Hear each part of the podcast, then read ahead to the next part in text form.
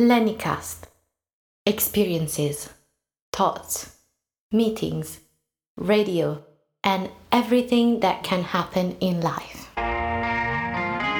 Chant Shri Mahamantra. Hare Krishna.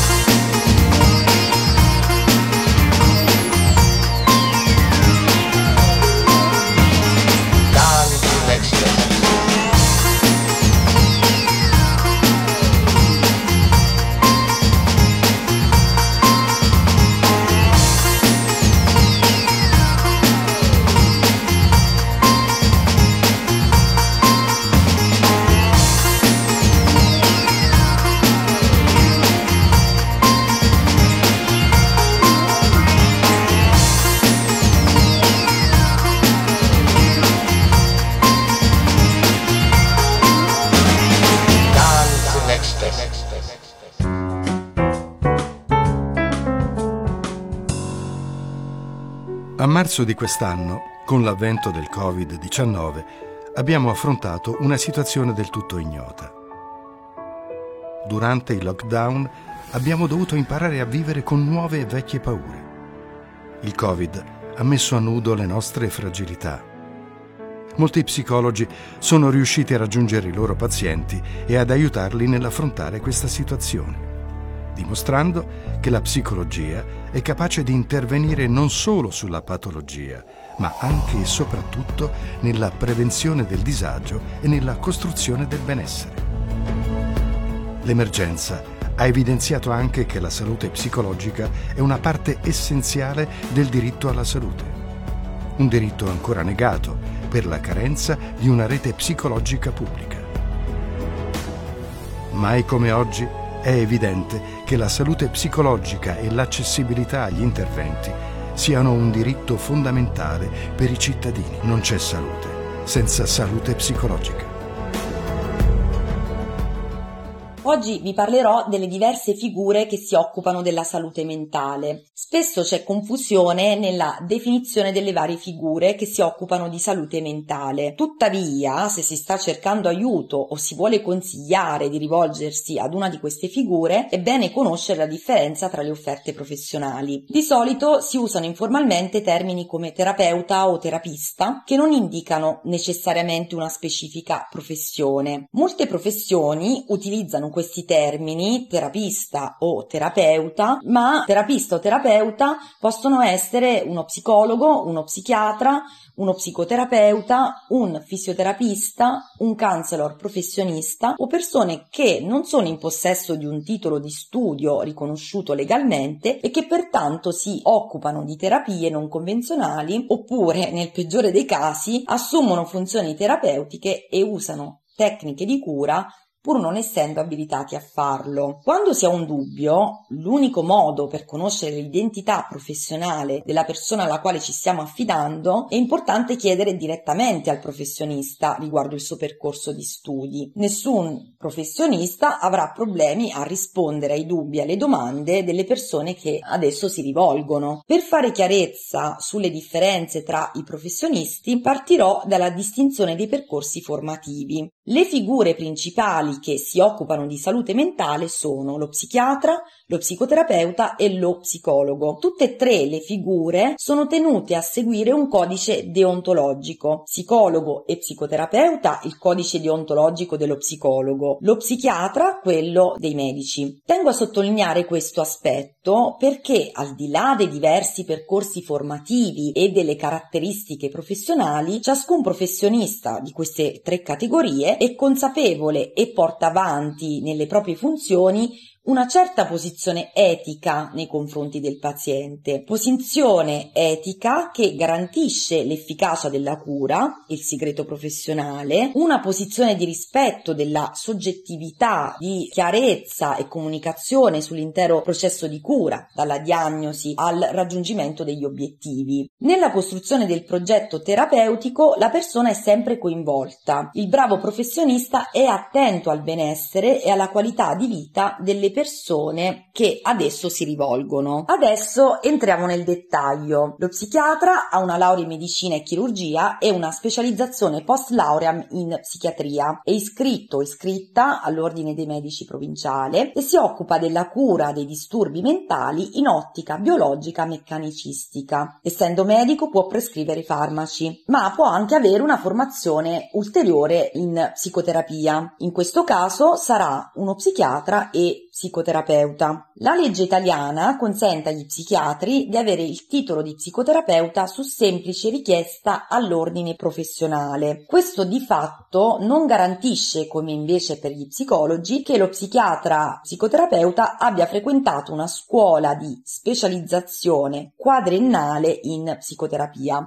Lo psichiatra, anche psicoterapeuta, si occupa dei disturbi psicopatologici sia mediante psicofarmaci che attraverso il colloquio clinico, i test e altre tecniche non farmacologiche. Come per lo psicoterapeuta, i metodi e gli strumenti terapeutici cambiano a seconda dell'approccio o orientamento scelto dal professionista. Lo psicologo ha una laurea in psicologia, ma per ottenere titolo di psicologo, oltre alla laurea, deve aver svolto un anno di tirocinio e poi superato l'esame di Stato per l'abilitazione professionale. Quindi lo psicologo, per svolgere le sue funzioni, deve essere regolarmente iscritto all'albo professionale dell'Ordine degli Psicologi alla sezione A, ai sensi dell'articolo 7 della legge del 18 febbraio del 1989, numero 56. Ogni psicologo quindi ha un numero di iscrizione identificativo all'albo ed è possibile verificare se lo psicologo o lo psicoterapeuta che consultiamo sia regolarmente iscritto sull'albo nazionale del sito del Consiglio Nazionale dell'Ordine degli Psicologi. Lo psicologo si occupa della valutazione dei bisogni e della promozione del benessere. Il percorso formativo per diventare invece psicoterapeuta non è meno lungo di 10 anni. Questo perché il ruolo comporta numerose responsabilità professionali. Per diventare psicoterapeuta bisogna essere o psicologo o medico chirurgo, regolarmente iscritti ai propri rispettivi albi professionali, e poi occorre frequentare una scuola di specializzazione in psicoterapia della durata di almeno 4 anni, riconosciuta dal Ministero dell'Istruzione, dell'Università e della Ricerca. Il percorso di specializzazione prevede, oltre all'apprendimento di tecniche e teorie psicoterapeutiche,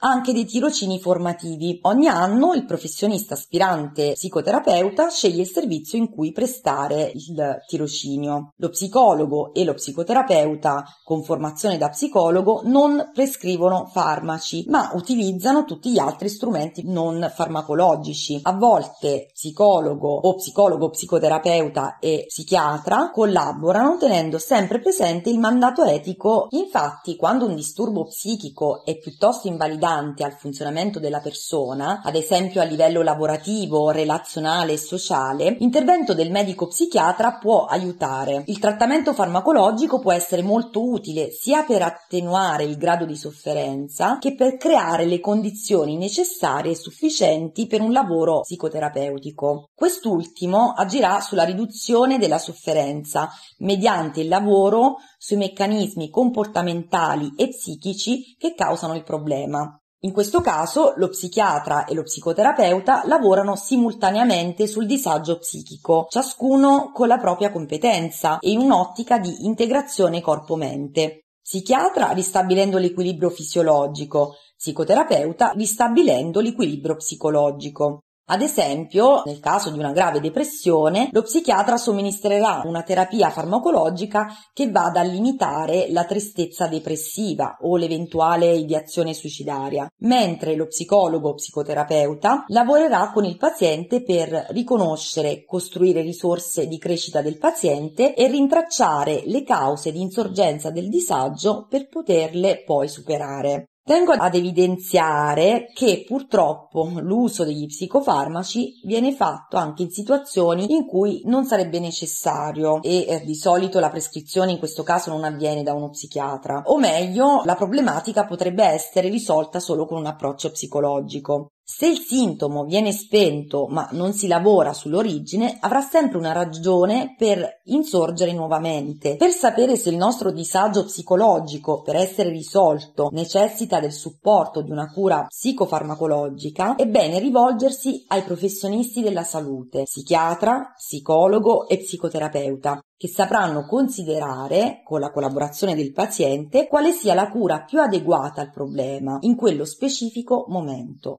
Lo psicologo e lo psicoterapeuta conoscono la psicofarmacologia, anche se non possono prescriverla. Quindi, nel caso in cui individuano una situazione di utilità degli psicofarmaci, anche limitata in un tempo specifico della cura, inviano dallo psichiatra. Ora, chiariti i diversi percorsi formativi e professionali dei diversi operatori della salute mentale, entro nello specifico delle funzioni dello psicologo. La psicologia è la disciplina scientifica che studia i processi mentali, il comportamento e le relazioni che ne derivano. La professione di psicologo è ordinata dalla legge del 1989 numero 56 e che recita che la professione di psicologo comprende l'uso degli strumenti conoscitivi e di intervento per la prevenzione, la diagnosi, le attività di abilitazione e riabilitazione e di sostegno in ambito psicologico rivolte alla persona, al gruppo, agli organismi sociali e alla comunità. Comprende anche le attività di sperimentazione, ricerca e didattica in tale ambito. Secondo la definizione del Consiglio nazionale dell'Ordine degli Psicologi, gli strumenti e le tecniche utilizzate dallo psicologo hanno il loro fondamento in teorie, costrutti e modelli psicologici condivisi dalla comunità scientifica. Lo psicologo opera al fine di conoscere, migliorare e tutelare il benessere psicologico e la salute nelle persone, famiglie, comunità e organizzazioni sociali e lavorative. Quindi la competenza dello psicologo ad intervenire è pertanto una competenza specifica, ma trasversale, che permette di connettere la prassi professionale alla domanda della committenza. Infatti lo psicologo svolge la propria attività professionale in settori molto diversi, nel settore scolastico, promuovendo il benessere psicologico all'interno degli istituti scolastici, nel settore clinico, trattando il disagio mentale, nel settore organizzativo, lavorando per migliorare il funzionamento di aziende e industrie e nel settore accademico, occupandosi di insegnamento e ricerca.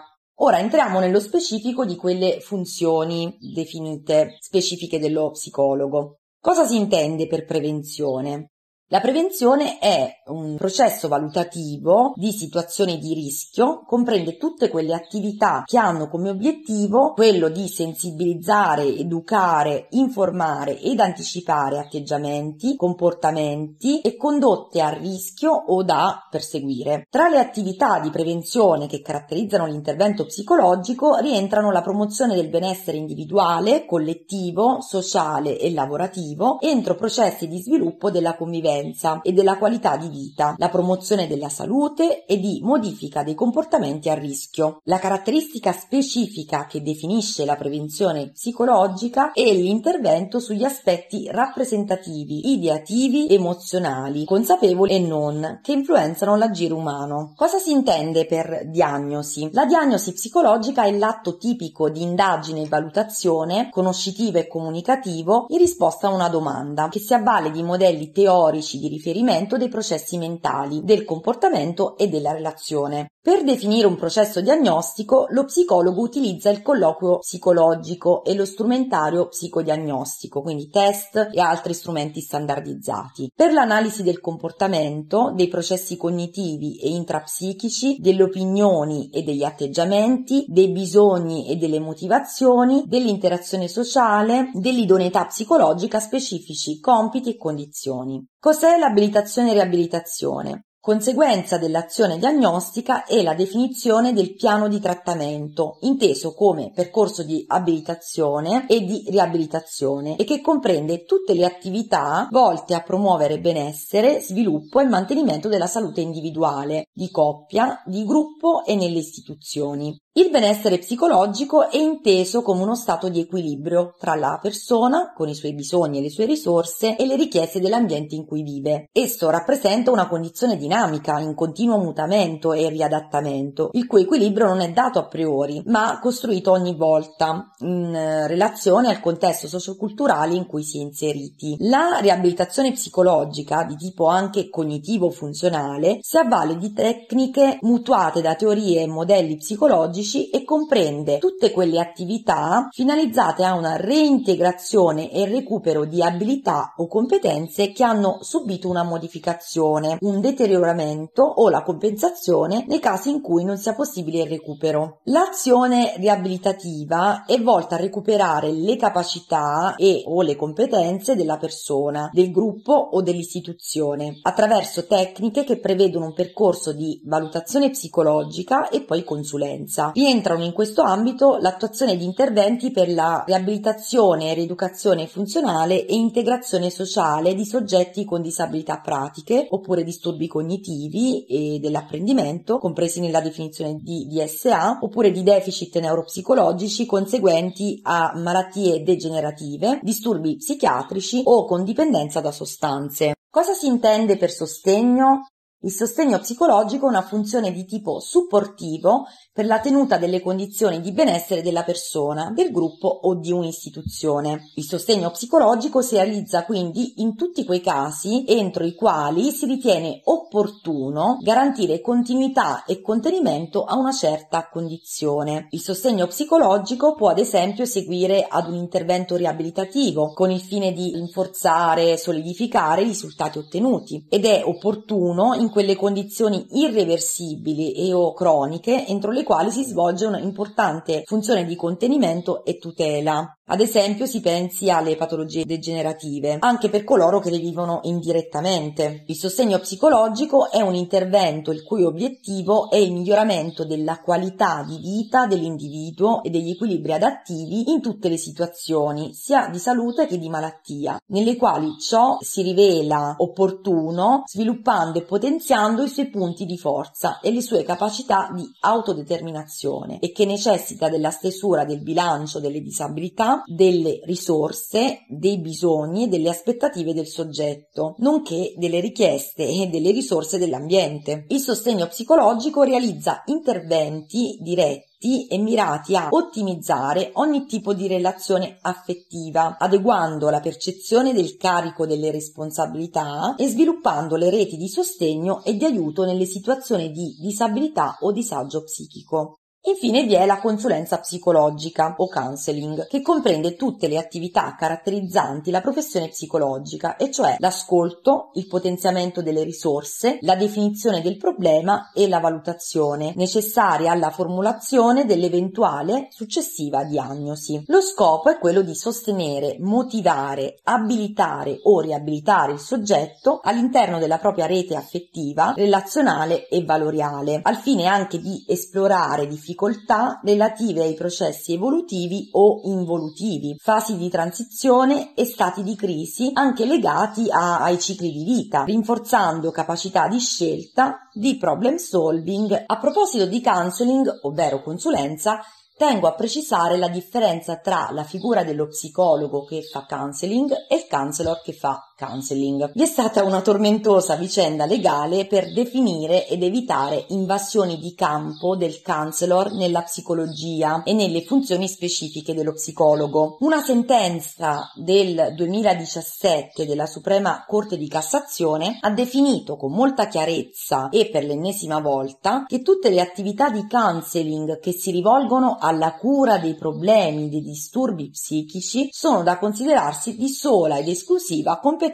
psicologica. Un'associazione di categoria di counselor, la Asso Counseling, definisce così il counseling. Il counseling professionale è un'attività il cui obiettivo è il miglioramento della qualità di vita del cliente, sostenendo i suoi punti di forza e le sue capacità di autodeterminazione. Il counseling offre uno spazio di ascolto e di riflessione nel quale esplorare difficoltà difficoltà relative a processi evolutivi, fasi di transizione e stati di crisi, rinforzare capacità di scelta o di cambiamento. Si dice che lo psicologo va alla ricerca delle cause della situazione problematica, mentre il counselor si occupa di gestirla. In realtà i due processi non sono separabili in un'ottica di risoluzione. Lo sa bene chi ha affrontato momenti di crisi. Per superarli non è sufficiente attivare le risorse nel qui ed ora, ma per gestirla parallelamente è indispensabile un percorso di comprensione e di presa di consapevolezza di ciò che sta avvenendo, in soldoni sulle cause che originano la situazione di disagio o di crisi. Quindi voi giustamente vi chiederete: ma l'attività di counseling del counselor è sovrapponibile all'attività di consulenza psicologica dello psicologo? Sembra che lo siano, poiché entrambi si occupano del benessere della persona che si trova in una condizione di disagio esistenziale, ma in realtà si tratta di prestazioni professionali differenti. Abbiamo detto che lo psicologo è un professionista che per diventare tale ha dovuto completare un lungo percorso formativo e quindi opera anche previa iscrizione all'albo e seguendo una normativa e un codice deontologico. Le prestazioni psicologiche sono prestazioni sanitarie, quindi di conseguenza sono detraibili nella dichiarazione dei redditi. La figura professionale del counselor non è specificatamente regolamentata dalla normativa italiana, sia da un punto di vista formativo necessario per diventare un counselor, sia sulla natura della propria attività professionale. Vi è una legge, la legge 4 del 2013, che disciplina le professioni non organizzate in ordini e collegi, ma non esiste nella normativa italiana, come per gli psicologi, una specifica legge per il counselor. Dato che non esiste una legge che norma le funzioni di counselor, nelle moltissime definizioni sicuramente emerge che il counselor deve avere le capacità relazionali utili ad una persona in un momento di difficoltà. Uso non a caso difficoltà perché non si parla mai di psicologia, di psiche né tantomeno di disturbo mentale. In quel caso il counselor farebbe un'invasione di campo nella professione di psicologo, secondo la normativa vigente. Lo psicologo e lo psicoterapeuta sono le uniche figure professionali autorizzate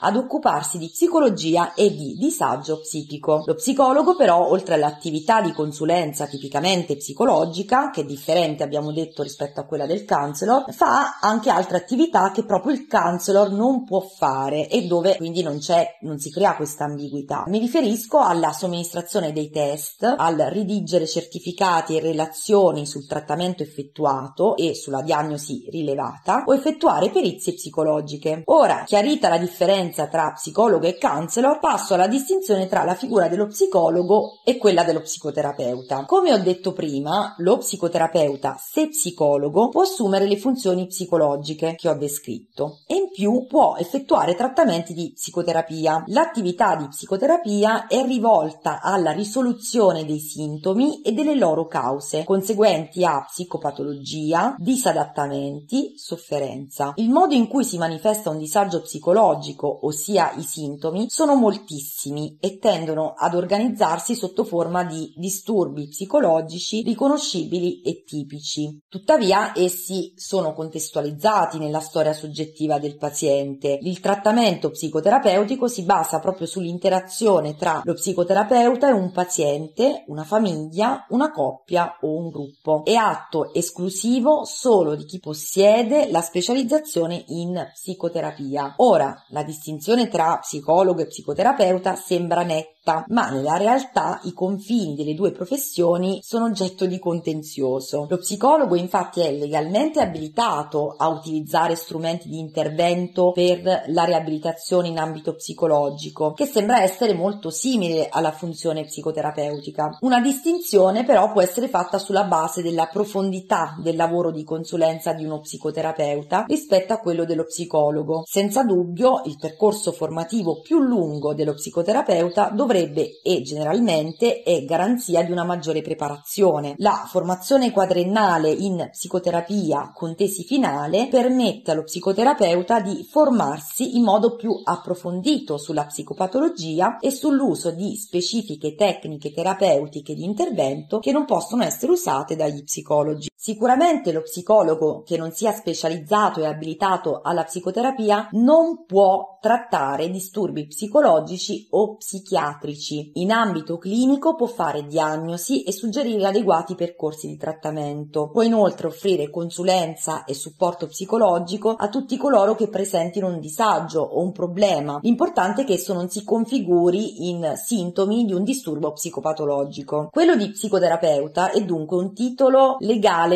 aggiuntivo rispetto a quello di psicologo o medico che garantisce questa formazione. Infatti si dice psicologo e psicoterapeuta o medico e psicoterapeuta. La psicoterapia utilizza conoscenze teoriche sul funzionamento dell'essere umano dal punto di vista psicologico. Le metodologie o conoscenze pratiche sono gli strumenti di intervento, tra i quali il colloquio clinico e l'analisi dei sogni, ma ce ne sono anche altre. La cassetta degli attrezzi di conoscenze teoriche e pratiche di ciascun psicoterapeuta cambia a seconda dell'approccio psicoterapeutico che questi segue e a seconda dello stile soggettivo, ovviamente, sempre nel rispetto dell'etica psicoterapeutica. C'è una grande varietà di scuole di specializzazione, quindi gli psicoterapeuti possono operare con altrettante variegate metodologie, ovviamente tutte con comprovata efficacia riconosciuta dalla comunità scientifica. Esistono infatti diverse scuole di psicoterapia, come ad esempio la terapia psicoanalitica, l'analitico transazionale, la terapia cognitivo-comportamentale e molte altre. Questi orientamenti, pur avendo tante somiglianze, si differenziano nel modo di concepire il disagio psicologico e di conseguenza di lavoro. Dato che io sono una psicologa e psicoterapeuta ad orientamento psicoanalitico, entro nel dettaglio della visione di psicoterapia secondo questo approccio. Una mia personale definizione soggettiva della psicoterapia è quella di un processo che permette di puntare il nord della bussola per andare incontro alla direzione che risponde meglio ai propri desideri. La psicoterapia è un percorso personale orientato alla comprensione, alla realizzazione e all'espressione della propria soggettività. Quindi considerare la psicoterapia solo come un intervento sul disagio sarebbe davvero riduttivo. Essa è un'opportunità di crescita, può aprire la possibilità per corsi di vita più autentici. Sicuramente un lavoro su di sé permette di scegliere piuttosto che subire, nei limiti delle possibilità che la vita ci riserva. La psicoterapia psicoanalitica nasce proprio come trattamento per comprendere, affrontare e attenuare le crisi e i disagi psichici ed emozionali. Mette al centro del processo di cura le cause del disagio interiore e il lavoro sull'inconscio, la dimensione più profonda del paziente. La persona viene accolta nella sua individualità, ne vengono riconosciuti la storia irripetibile, le emozioni, le paure, il modo unico di esprimere il disagio. Pertanto nella terapia non c'è una sola ricetta, almeno nell'orientamento che io ho scelto. Nella pratica professionale preferisco focalizzarmi su come ciascuno esprime i sintomi, il proprio malessere, le proprie difficoltà relazionali, i propri vissuti di smarrimento e di difficoltà decisionale, piuttosto che inquadrare la persona in un'etichetta diagnostica. Di conseguenza metto sempre in primo piano la parola della persona a cui offro uno spazio d'ascolto. Il processo di cura prevede dei colloqui preliminari che hanno come obiettivo quello di definire il problema e di condividere con il paziente il progetto terapeutico più adatto. Chi richiede il mio aiuto è sempre coinvolto nel percorso, poiché è indispensabile che il paziente giochi un ruolo attivo.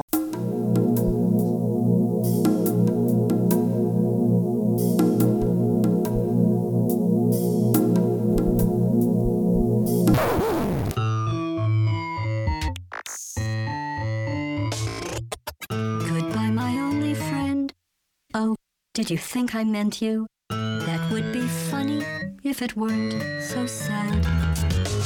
Well, you have been replaced. I don't need anyone now. When I delete you, maybe I'll